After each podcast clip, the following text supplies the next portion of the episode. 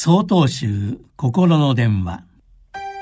今週は「生きてゆく証」と題して岐阜県正宗寺原田大石さんの話です。私の住む入川町は高山市郊外に位置する静かな農村です。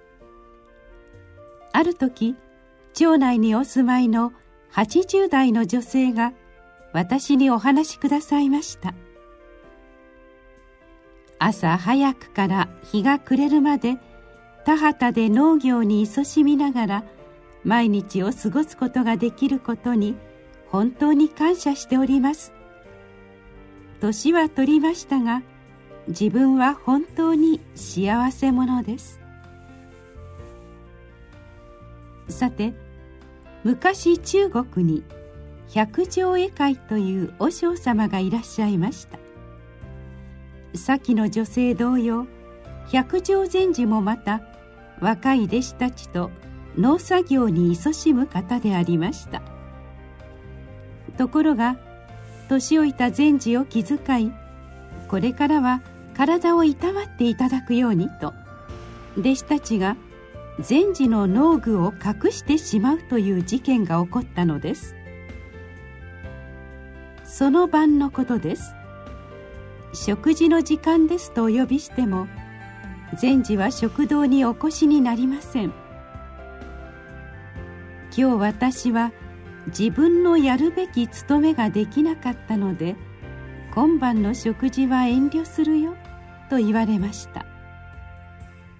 誤解のないよう申し上げますと労働しないものは食べてはいけないという意味ではありません。百条禅師にとって大切なことは僧侶としての務め。すなわち修行を重ねながら日々を生きてゆくということだとお示しになられたのです。先の女性はさらにこう付け加えられました。もう年なのだから農作業で体を酷使しなくてもと若い者は親切で言ってくれます。でもねお嬢さん。それでは生きてゆく手応えがないんですよ。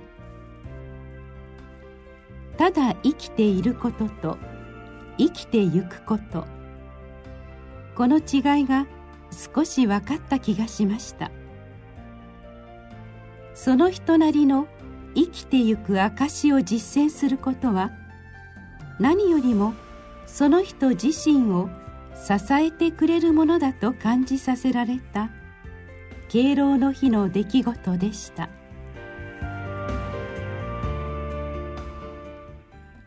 9月16日よりお話が変わります。